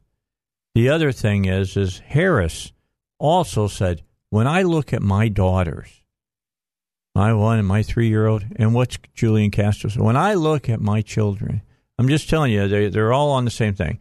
Uh, as far as uh, hurricanes go, that's a lie. I mean, there's been multiple ar- articles uh, from scientists saying that climate change is not causing these uh, hurricanes to be bigger. Just not happening. And we're not having more hurricanes at all. So uh, you can put that one away. Don't worry about it. It's not a problem. That the uh, it's burning the uh, the Amazon is burning. It's not. It's controlled burns that are going on. There were wor- there was worse burning a decade ago. And why is it? Because the people who are down there in poverty, the farmers are burning forests to make more land for them to be able to plant plant crops on and be able to uh, to survive on. It's, it's I'm just telling you they are feeding you a complete misrepresentation of what's going on. It is a lot of pure hot air BS. And in the long run, uh, if they get their way and they get elected and they try to do this stuff, well, you heard what Dr. Marlo Lewis said just in Pennsylvania alone. well over a hundred thousand dollars for a, a typical family in the first three years. I don't know about you. I I don't even make a hundred thousand dollars in three years. It's just it's this is insanity. And even if we pardon my pardon that, ooh. I just turned sixteen yesterday. Anyway, even if we become n- not carbon based energy at all and cut it to zero, if all the other developing nations don't do the same, then our sacrifice goes for nothing. Absolutely nothing. And let me tell you what, I don't expect the Chinese, the folks over in the country of India or in over in uh, Africa to cut back on using cheap fossil fuels anytime soon. They don't care, especially the Chinese. I mean, if you go on Google, you can look up the Blue River, and it's basically where um, a part of a river in China where they manufacture a lot of blue jeans. It's Mhm. blue because of the indigo dye. They just dump it right there into the water. They don't care. And so, for all the people who are saying that we have um, environmental concerns at home, don't get me wrong, stewardship of the environment is important, but um, who was that guy who's on Bill O'Reilly's show, the comedian Dennis Miller? I yeah, think? Dennis Miller, yeah. He had this really funny bit that he did back in the 90s where he said, you know, for all of our complaining about the environment, I remember when we were kids, we would go into my dad's station wagon, drive down the road, you get McDonald's and you get like styrofoam. And what you would do is while you're driving to wherever you're going, you just roll down the window and just throw it out. Mhm. That was normal. That's what everyone did. You just let the inmates collect all of that That's stuff right. at the end of the day It's or at the true. end of the week. And so the fact that we've progressed from that point onward means that we're we're making these strides. But don't say that the sins of um, our our environmental waste and our imperfections are something to wag the finger at when you compare it to the rest of the world that is not accountable for anything. Yeah, I'm just telling you. I think I heard that the uh, Chinese build a a, uh coal-fired electric generating plant every two weeks. Doesn't surprise me. I mean, just think about that for a moment. That, that's why I always made the statement on the uh, on the air that the coal industry, when they they're going to go, people were saying they're going to go out of business because they won't be able to use their coal. BS. They'll sell it to China. Mm-hmm. They'll sign it to India. They'll make their money.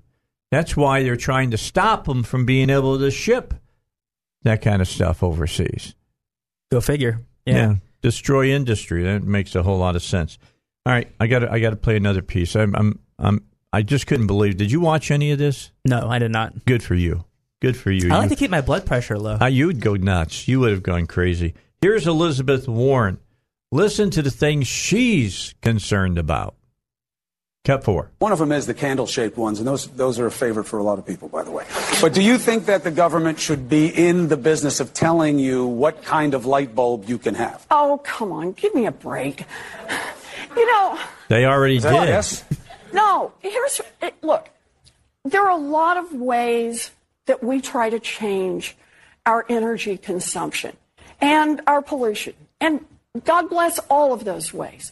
Some of it is with light bulbs, some of it is on straws, some of it, dang, is on cheeseburgers, right?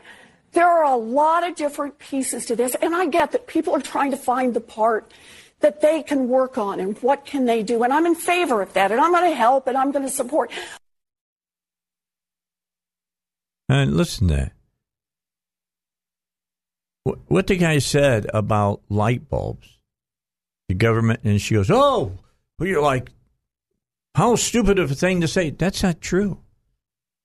When's the last time you screwed in an incandescent light bulb? The federal government made it illegal to make incandescent light bulbs because they wanted to move to LEDs. Don't think that the government hasn't ha- don't have their hand in all of this. They do, seriously do. Now she made the mention about straws. Straws are for the Indonesian turtles. Okay, they're the only turtles that are sticking straws up their nose. I'm just, I'm just telling you that we've talked about this on the air. I've had the the scientific uh, stories about that. Of course, you got to read scientific journals to figure that out. These guys have a hard enough time reading on the internet, much less going into a scientific journal. And then cheeseburgers, I guess she's referring to uh, uh, uh, Burger King with their uh, meatless hamburger, uh, the Big Mac now. I don't know about that. I thought she was referring to a statement by Kamala Harris regarding um, the regulation of red meat. No, um, she wants to get rid of beef. Right. All right. So maybe so. All right. I didn't know. I I thought maybe she was giving a little a little call out to our friends over at Burger King. I, I wasn't sure about that. Here's my my thing. Why would you go buy a hamburger that has no hamburger in it? Just to feel like you're You're part of the doing something. yeah. You're doing something. That's the whole thing. Biden also said, and let me just run through these. I, I can't play all of them. Biden said, We're never going to build another coal plant, electric plant. Uh, we've got to shut down the ones that we already have. We're never going to ever. Remember, Obama said that when he was first elected. Right. And you know the funny thing about that is what did Trump win on in 2016? He said that the coal miners were going to go back to work. Yeah. So it's like, did you you just told a bunch of potential constituents maybe what they don't want to hear, um, or maybe you actually played your card. In which case, if you're honest, good for you that that's your agenda. But I mean, if the Democrat playbook is to get some of these votes from um, states where Donald Trump won them precisely on this very platform, they're not doing a very good job. All right. So here's there was one a couple of things that came out yesterday uh, that and the Democrats now are starting to throw down it all now. They're they're they're tearing away all the vestiges of well, we can't talk about that. People will get upset if we talk about that. Last night, in four different instances, they talked about a uh, carbon tax. They haven't even mentioned that in in years. Now they're saying, "I'm in on it." Buttigieg, uh, Buttigieg or whatever his name is said said he's in on it. Warren's in on it, as well as Biden said he supports the carbon tax. Now, I just want you to think for a moment what that means. That means any any kind of fossil fuel, the companies are going to have to pay a tax on it. Now, do you think all the companies are just going to absorb that tax, or do you think that you might see gas prices go up, energy prices go up, and everything else go up? These politicians don't care. They're riding around in their private jets anyway, eating up all the carbon emissions that they complain about. I mean, it's, it's you know the old saying is "rules for thee, not for me." And that's what how it applies to a lot of these people. I mean, it's the same thing with like Obamacare. How one of the stipulations of Obamacare was that members of Congress were actually exempt Didn't have to from do it. Right. Yep, you're you're right. My favorite one was Harris.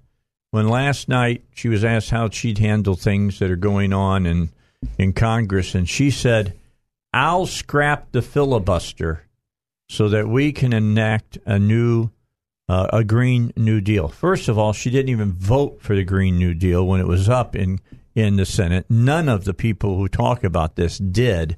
And uh, secondly, she'll be the president if she got elected. You can't tell the Senate that they have to scrap the Philip. Well, I guess you could tell them, but it's up to the majority leader to either get rid of the filibuster or not.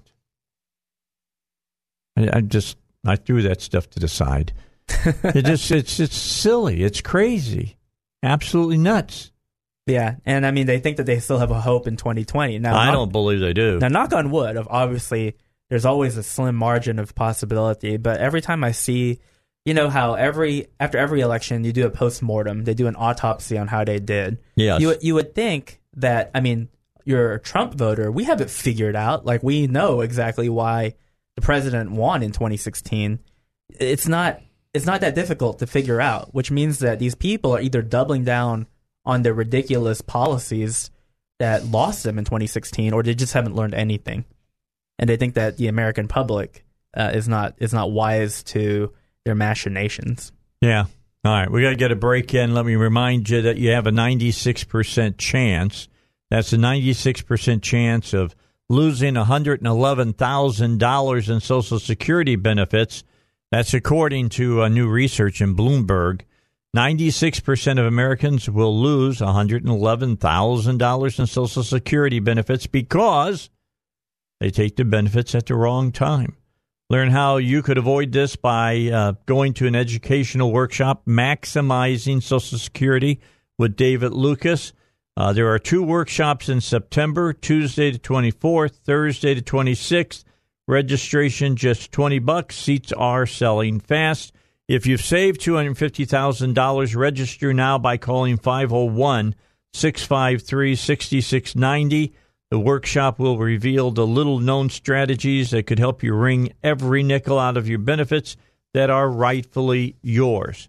Call 501 653 6690 or register online at davidlucasfinancial.com. All right, back with you. Dr. Tim Lim is with us here on the Dave Elswick Show. He'll be with us in the next uh, half hour as well. Uh, we're coming up to the bottom of the hour where we're going to have the news, uh, but he'll be he'll be sitting in for me on the the twentieth as right. I get ready to head out on my vacation. I'll be gone from the twentieth of this month until I'll be back in the seat on the second of October. I'm going to be down in Florida at Panama Beach, Florida, for about a week, and then from there we're going to. My wife has never been to Gatlinburg. So I'm going to take her through that area and Pigeon Forge and all of that. I do have tickets to Dollywood, and uh, we're going to take her there. She'll have a good time, I think. I think you're going to have a blast. That's a she's really good never combination. she's never seen uh, that ear that area of the country, and I'm just telling you, in Tennessee, in the Smoky Mountains, it is absolutely gorgeous. Unless you happen to be like the doctor here, and uh, the fog really is sitting in and saying this is the Smoky Mountains where you can't see anything. Yeah. We were there for, we were supposed to be there for about four days. We ended up staying in Smoky Mountains for a day. But I will say the good thing was that we actually saw two bears in the wild, There like just go. on the hiking trail. But the rest of the time we went to Pigeon Forge and had a blast. All right. We'll be back. We'll talk more culture and politics right here on the Dave Elswick Show. All right. We're going to be uh, back with Dr. Tim Lim here in just a moment. I wanted to tell you about if you have type 2 diabetes, I know how tough that can be. I have it as well.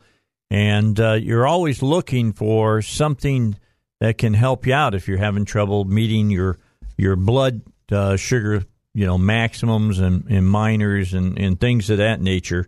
Well, there is good news. There's a new study that might be able to help you out. If you suffer from type 2 diabetes and you're only on metformin, you may qualify for the new study over Applied Research Center of Arkansas.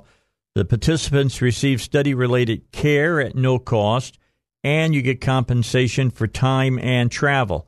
Now, there are some you know qualifying things, and let me just tell you what they are. One, have to have an A1C of 8 or above. Two, got to be 18 years of age and older. I don't know if there's anything else.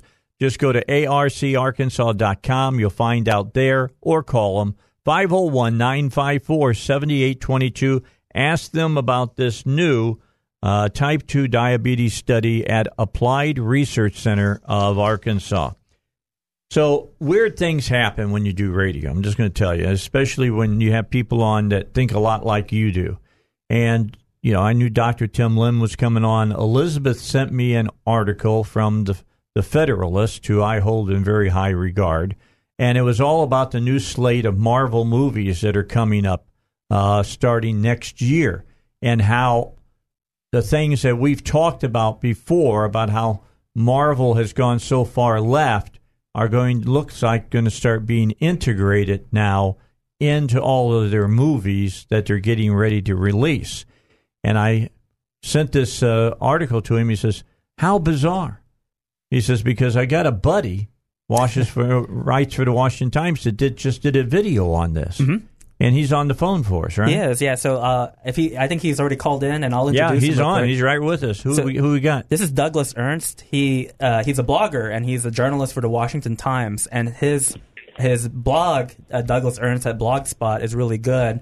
And his um, his YouTube channel is just called Douglas Ernst. But he just happened to do this video last night talking about this very topic. So he is the master. He's been actually keeping up with this subject for all over um, a year now. Just thinking very specifically of the Marvel Cinematic Universe and how they have like this kind of agenda going on that they're going to try and fulfill now that they've kind of gotten rid of the core characters. So we, I think we have him on the line right now. Yeah, he's he's with us. Hey, Doug, let me ask you a question. Are you related to the Ernst out of Oklahoma? I not that I know of. You never know, but uh, no, not not that I know of. Yeah, he Thanks was for a- having me on. I really appreciate it. Yeah, no problem. Yeah, he was uh, he worked uh, he was congressman and then worked for the Heritage Foundation. So thought that was pretty cool. Well, I actually I actually did work for the Heritage Foundation though. No, okay. Yeah, you're one Years of the ago, I worked. I also worked for them. So Well, you're one of the good guys. Then go ahead. You want to? Well, we'll just Jimmy. let we'll just let Doug talk because I haven't had a chance to watch your video yet, Doug. But you know, this just happened to pop up. So apparently, obviously, you were talking about it because I saw that video was posted last night, and I saw it this morning on my feed. And then um, I come into the studio, and then Dave tells me about this article written by the Federalist. So it seems like a bunch of people are catching on to the same thing. But you have been actually you know, kind of following this for a long time now. So for our listeners here in the Central Arkansas region, give us kind of like a background in terms of um, uh, uh, where you started seeing the red flags and what is basically being talked about in terms of what's happening for next year. Sure, no problem. So, roughly a decade ago, actually, when I was working at the Heritage Foundation, I started a blog. It's called DouglasErnst.blog, or that's where you could reach me. And at, I was covering the intersection of politics and popular culture. And it started, this sort of stuff started to bleed into the comic books, but uh, as you know, not as many people read the comic books, but they're in many ways a feeder for these movies that make you know over a billion a billion dollars or whatever. So for many years, I was just writing about the ideological left wing bent that was it was seeping into these comics. And myself and a couple other people, Dave Huber is a, another um, guy. He's worked for the College Fix uh, before. I think he still does. But we were saying this: there's only it's only a matter of time before this makes its way in, into the movies. And then I, I met you through YouTube, and it sort of started to blow up as exactly these things started to happen. So, so yes, now I'm on YouTube, and I don't write as much, but um, like you said, a lot of people are finally catching on because that's the that's the agenda, that's the end game. No pun intended. I'll tell you, I, I came into this whole thing about uh, culture uh, through my uh, friendship with Andrew Breitbart. We would sit and talk at times, and he always told me that culture is upstream from politics. And I started paying more and more attention to it. And I'm going to tell you what, conservatives need to pay more attention to it. Yeah, actually, Andrew Breitbart w- had a humongous influence on my life, and he was one of the very first people that I was like, "Wow, he gets it." And when I was living in Washington D.C. these days, I still work remotely for the Times, but I'm out in um, Reno actually. But when I was in D.C., so many conservatives they didn't want anything to do with Hollywood. They didn't want anything to do with popular culture.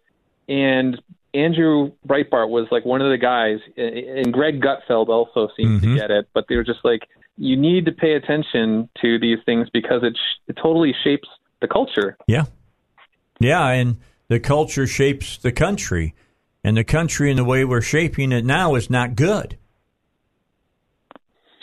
Right, and then but for many years, when you when you would say to these people, particularly the comics people, like, "I see what you're doing, I know what you're up to," they would deny it for for many many years, and then eventually, once it got into the movies, then it was like the cat's out of the bag. They're like, "Yep, yeah, we're ideologues. What are you going to do about it?" Basically, and uh, and now we're just going to go full steam ahead with this sort of stuff.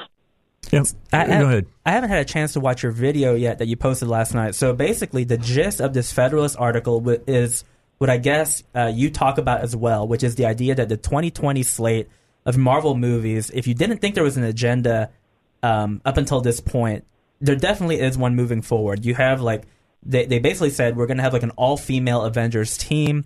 Um, they're they're basically going to go for the woke points when it comes to their television. But there's something that I noticed, with the exception of Captain Marvel, it was like a very slow trickle. Like for the most part, a lot of those movies are fairly harmless.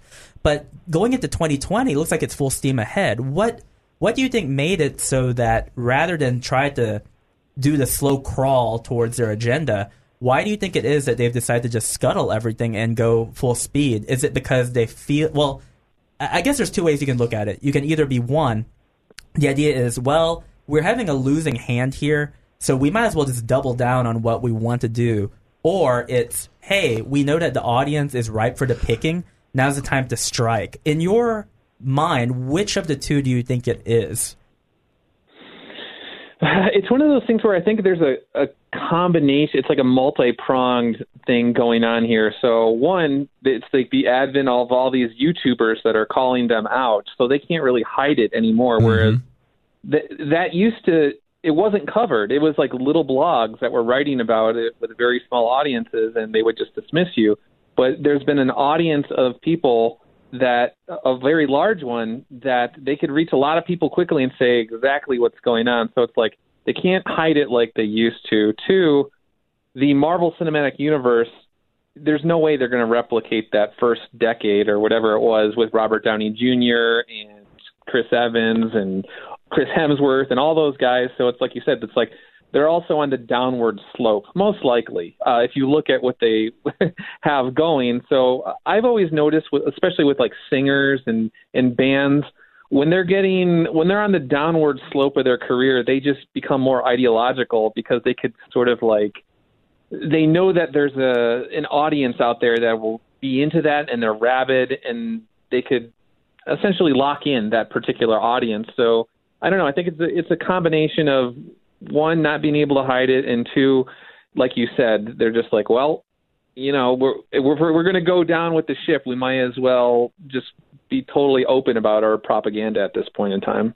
It's kind of interesting in the uh, the Federalist article. They mentioned that you've got Valkyrie, which is uh, coming up, uh, but her kind of own movie. I guess she's going to be a major character. She's bisexual. Uh, the uh, Eternals are going to have a uh, totally gay ca- uh, character in theirs, and then uh, I'm forgetting what which other one that they talked about, and and then they look at the way the the females are being. The females are all powerful. Nobody around them can touch them, and things of that nature. It's just kind of interesting. Yeah. Yeah, there's definitely a, a hardcore, definitely feminist, and uh, in terms of the LGBT agenda or whatever you want to call it, they have fixated on that lately, and they think that is definitely a winning hand for them. Uh, and I, in my video, I was like, okay, well, let's see. at least they're. I like when people are open about wh- where they stand because then we could have an honest debate. When they're when they're denying it when it's obvious, then it's it's hard. But if if they want to do these movies where it's all about the agenda first and the story is kind of secondary in a weird way, then I, I almost kind of welcome it because then we could have really honest and frank converse, conversations about the culture. Yeah, how about political correctness? In a Federalist article, they said political correctness would be uh, would make this, these superhero uh, movies dull and boring.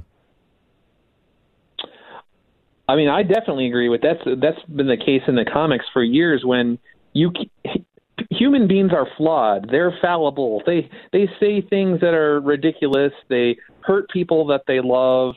They do bad things in irrational ways. They don't even know why sometimes. And if you have all these rules, you essentially creatively put people and or characters in boxes where if you're scared of always offending somebody, uh, you just keep shrinking the possibilities of the stories that you can tell. And real life just isn't like that. There are people, I don't know, it's just you're making it into this sort of robotic sort of universe where it's just it's boring. I wanted to catch up with you on uh, on this topic, um, but real quick for people listening out there, uh, Douglas Ernst has a great YouTube channel. You can find him on YouTube, Douglas Ernst. That's E R N S T, and he has, like I said, that video that he just put up last night regarding this topic. But um, Doug, we had been talking for a while now about, for example. Um, uh, Disney just opened that new Star Wars land in California, and I don't know if you've been watching Clownfish TV on YouTube, but they're not doing very well the numbers are not good for Disney. Disneyland for the first time is actually ranked below Dollywood in terms of theme park attendance. And that really? Was, yes, and that was after Galaxy's Edge opened earlier this year. The Millennium Falcon ride has a 60 minute wait, which sounds like a lot of time, but for theme parks, that's not a lot of time at all, especially for a new ride. Um, right. So in light of that, I am inclined to think that yes, you're correct. There is a combination of them just doubling down because at this point, what can they do? That theme park, that expansion, Galaxy's Edge, costs more than all of the Epcot theme park combined to build. Woo. and and they had they have nothing to show for it because it's kind of like well we kind of doubled down on this kind of woke version of Star Wars, but we have to eat it. We can't just change it now. So, in, do you feel like I mean, like you we you see it all the time. So I mean, I mean, like a few um, weeks ago, you had the trouble with people going after you for basically saying, "Hey, there's like no copies of Alita Battle Angel on the shelves, but there's a lot of copies of Captain Marvel." And the rebuke to that is like, "Well, Captain Marvel made more money than Alita anyway." Do you feel like I guess for us personally, we're biased because we have we're, we're, a little bit more conservative, and so we think to ourselves, well, this is not going to win in the end. But the counter argument is, well, if by winning you mean generating money, we are going to win in the end. How do you feel like the the new slate of Marvel movies going into the future with the Disney agenda? How do you think that they're going to do? Do you feel like they are going to get a monetary advantage because of their politics, or do you feel like it's going to fall flat? Yeah, that's one of those things where because Disney is so huge and they've gobbled up so many properties, it's like when they're the only store in town and there's no one else like they're and they're just like this is you're going to eat peanut butter and jelly sandwiches whether you like them or not and that's all we're serving. And you're like well i am hungry. You know yeah. so it's like they they bought up fox. They have all these fox properties. They have their own disney properties. And so so many great intellectual properties uh, fall under like the mouse's purview at this point in time. And so they could almost on some level they could kind of get away with it at least in the short run. And there's I, I don't know what the alternative is because that was one of the reasons why I liked Alita even though it was a flawed movie. There was a genuine sort of love and creativity that was imbued or just like it it was exuding and bursting forth from James Cameron. Yeah, I liked it. Obviously, yeah, and and so, but that belong, that was uh, distributed by Fox, if I remember correctly, which now, of course, is under Disney. And so it, then it comes, okay, well, are, is Disney going to be in control of that? Is James Cameron going to just totally walk away because I think he has the rights to it? But so it's it's just all muddled up because Disney owns so many properties, and I think they're just going to keep doing what they've been doing, and kind of laughing about it because even even when they lose money, uh, there's they, they have like you said they have the parks, they have all these other things, and they could shuffle around and do accounting tricks to say that they're making money, and it's just uh, we're in a bad place uh, with Disney owning so many of of these superheroes and characters. Now, Doug, I appreciate you joining us today. For my listeners, you've got a blog and a YouTube channel. Tell them where they can uh, access those at. Sure, you can just reach me at douglasernst.blog. I'm also on the YouTube channel, just Douglas Ernst, E R N S T, and then I'm I'm always on Twitter all day, every day, and that is just Douglas Ernst as well. All right, we appreciate your time. We'll have you back on in the near future. Thanks so much. Thanks for having me. Appreciate all right. it. It was great. Absolutely great. Let's take a quick break, come back. Got to talk to Dr. Lim here about he's got some business to take care of this weekend. We'll talk about it next on the Dave Elswick Show. Cool talk as well because we talk about stuff the other guys don't. Just letting you know. I'll, gar- I'll guarantee you the other station ain't talking about comic books. they ain't talking about wrestling. You yeah. know? You got it. not, they're not talking about culture you got to have the young people listening in, tuning in. This is kind of stuff that I mean, subversion is the worst tactic that the left can use. You have to call it out. You have to identify it. Yep. And you you got to talk about it. All right. John Payne is here. What's happening, brother? You just slumming today? All right. Dr. Tim Lim is here. Would you rather me not use the doctor before your name? I really don't care. I'm, You proud, care. I'm proud of it, but Well, you should I also be. go. I also go by Tim too. it makes me it makes people think that because you got doctor in front of your name, you know a lot more than probably you do. But that's okay. It can intimidate some people, but if you ever meet me in real life, I'm just a He's normal person. nothing. yes, he's nothing like a doctor would be. All right. With that uh, said, uh, you're going to be over at the Arkansas uh, Comic Con, Little Rock Comic Con, coming up uh, this weekend. Had uh, those folks on earlier today. It sounds pretty like it's going to be very good. And next year, he said they're going to announce who the big guest is going to be on Sunday, and they said they'll get the new dates for next year, and also they're taking over the whole convention center next year. Wow, no, that's it's a great show. If you've never been, it's um probably the biggest show in the states. Yeah, it is. Um, just as far as the number of people who show up and number of celebrities they have there. Kevin Conroy, the voice of Batman from the animated series, is going to be there. The kid who played Short Round in Indiana Jones is going to be there. Ric Flair, Mankind, got some wrestlers in there.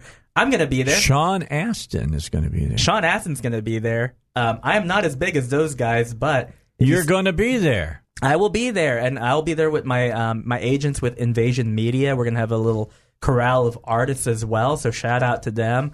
Uh, stop by and say hi. I always give free stuff to people who stop by and say things like, "Hey, I heard you on Dave Elswick." I literally have a box of free stuff I give people. There you go. Who do that? You want to do that, and it'd probably be something with Trump on it. Sometimes it is. Yeah, just saying. Is Mark going to be there? Mark will be there too. All right, Pellegrini. You hear both of these guys on my show a lot. I uh, I highly value them as guests on the Dave Elswick show, and it's important. What time? Do you know where you're going to be located at yet? I don't, but look for Invasion Media. Um, Okay. Or my name, Timothy Lim, or my company, Ninja Inc. Under it's gonna be one of those three names. Okay, I'll give be them at- give them again. Uh, Ninja Inc. Invasion Media for sure is is my rep, and then my name is Timothy Lim. All so right. you can see me this weekend at uh, the Arkansas Comic Con. Yeah, stop by, get yourself some comics. Uh, you're going to have uh, kind of some rarities still that people can buy. Is that not cr- true as well? Yeah, so all of the Trump books I've worked on will be there, and they're the limited edition ones, the campaign versions. We keep a few of them for ourselves for conventions. And then our Black Ops issues one and two, which are, are rare, they go about $14, $15 on eBay.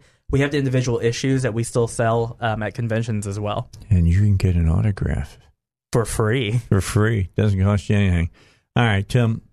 Don't forget, by the way, he's going to be filling in for me on the 20th of this month. You don't want to miss that. It'd be fun. He was telling me who he's going to have on. It's going to be a great show. You should have Doug back on. I think I will. All right. We'll talk to you later. I'll see you on uh, Friday at 2. We've got uh, the repeat of the JR interview coming up next. Three star general Michael J. Flynn, head of the Pentagon Intelligence Agency, knew all the government's dirty secrets. He was one of the most respected generals in the military. Flynn knew what the intel world had been up to. He understood its funding. He ordered the first audit of the use of contractors. This set off alarm bells. The explosive new documentary, Flynn, Deliver the Truth, Whatever the Cost, uncovers the facts behind this scandal. Flynn told the truth. He was the most dangerous person for Donald Trump to hire. I find out the worst enemy that I'm going to face in my life is right here in America. They took my assessment and they wanted me to change it. And I was like, I'm not changing it. They had to get rid of Flynn. With in depth interviews, archival footage, and never before seen personal records of the man behind the headlines. I just felt like I was drowning. Flynn, Deliver the Truth, Whatever the Cost. Available now. Watch it today. Go to salemnow.com. Salemnow.com.